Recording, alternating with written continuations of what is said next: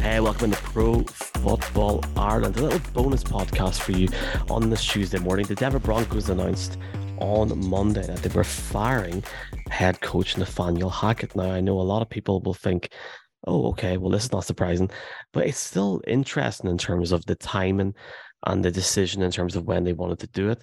Um, but no, it's it's all good. It's all good. It's it's it's interesting in terms of how they're going to go forward. And in this mini podcast, I'm going to talk to Nick Ferguson, a guy that previously played with the Broncos, guy that's very, very well in with the media in Denver. He's been on radio. He does multiple post game shows as well with the Broncos. So excited to hear what Nick has to say. In terms of what the Broncos said, uh, this owner and CEO, Greg Penner, said on Monday on behalf of our ownership and organization, I want to thank Nathaniel Hackett for his dedication as head coach of the Broncos. We sincerely appreciate Nathaniel's efforts and wish him and his family all the best in the future. Following extensive conversations with George and the group for ownership, we've determined a new direction would ultimately be in the best interest of the team. This change was made now out of respect for everyone involved, and it allows us to immediately begin the search for a new head coach. We recognize and appreciate the organization's championship history, and we understand that we have not met that standard. Our fans deserve much better, and I can't say enough about their loyalty during such a challenging stretch for the team. Moving forward, we will carefully evaluate every aspect of the football operations and make whatever changes are necessary to restore this franchise's winning tradition. I will lead the head coaching search with support from our ownership group and George, whom I have confidence in as our next GM. As we begin the process of selecting our next head coach, we remain focused on playing competitive football to finish the season on a positive note. So the Broncos have two games left in the season, folks. They got blown out against the Rams on Christmas Day. I mean, my God, that wasn't a great game for a neutral. Never mind if you were a fan of either team. If you're a Rams fan, you're probably happy enough. And um, the really interesting point here is the owner is going to lead the search. And that's why, as a Broncos fan, I find that intriguing but I also find the timing of this intriguing. I really expected Hackett to be fired if they lost in London. I can understand why they kept him at that point, obviously after winning in week 10, week 11. But then they lost multiple games in a row. And I think week 14, week 15 would have been the time to do this. And that's why now is such an intriguing point to talk to Nick Ferguson, our guest, about this. A little bonus episode of Pro Football Ireland on your Tuesday morning.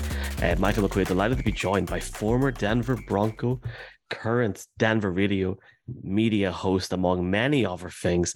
Delighted to be joined by, by Nick Ferguson. Nick, uh, thank you very much for coming on uh, and what has been a crazy day for uh, Broncos fans.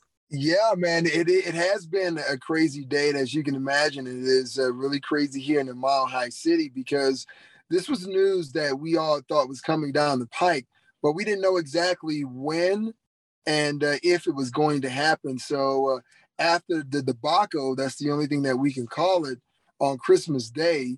Uh, the Broncos losing to the Rams 51 to 14. I guess that was the the final straw.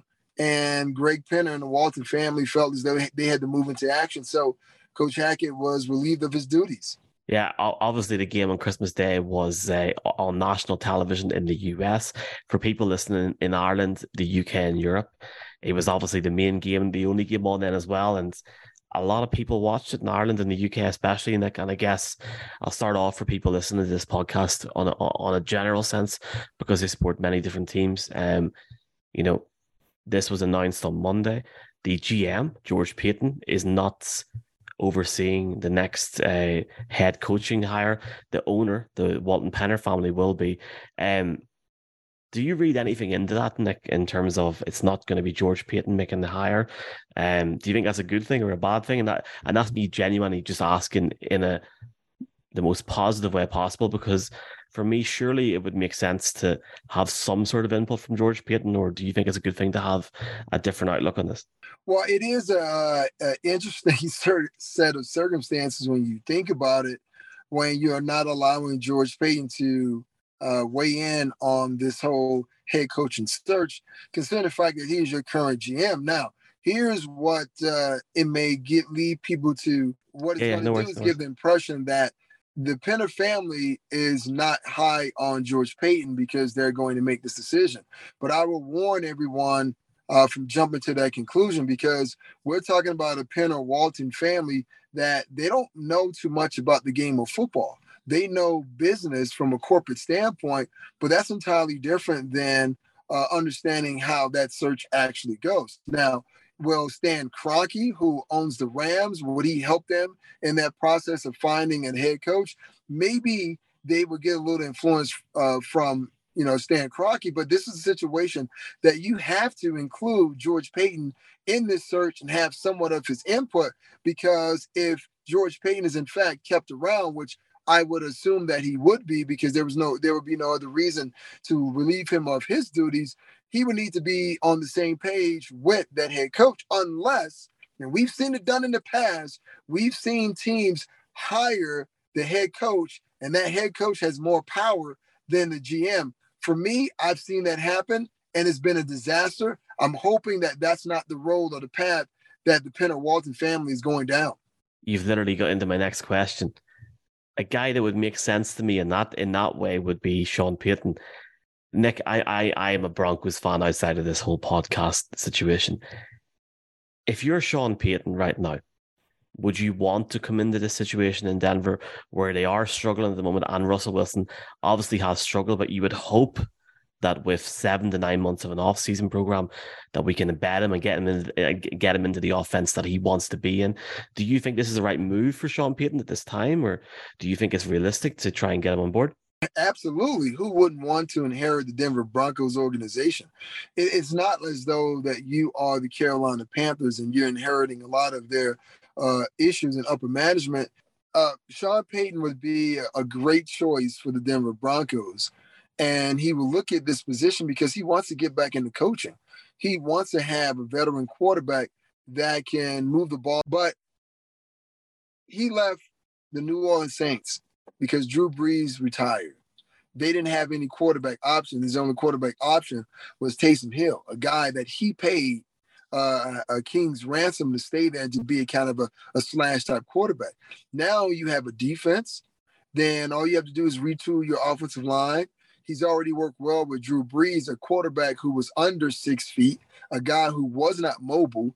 You get a guy under six feet and a guy who is still mobile, and you can kind of groove and refine him. And everything that most people have said that Russ is washed and no skill set, you know, Sean Payton, Payton would be the best person to come in and handle that situation. The first thing he would do, first and foremost, he would just kind of rebuild that offensive line. Then he's going to go out and get some other impact wide receivers. He already has a guy in Jerry Jeudy who was, in my opinion, has moved into that wide receiver one role. Courtland Sutton had that role, hasn't really stepped into it and taken advantage of it. So now he now has the back, has, you know, take a back seat to Jerry Jeudy and show that he can earn that number one spot.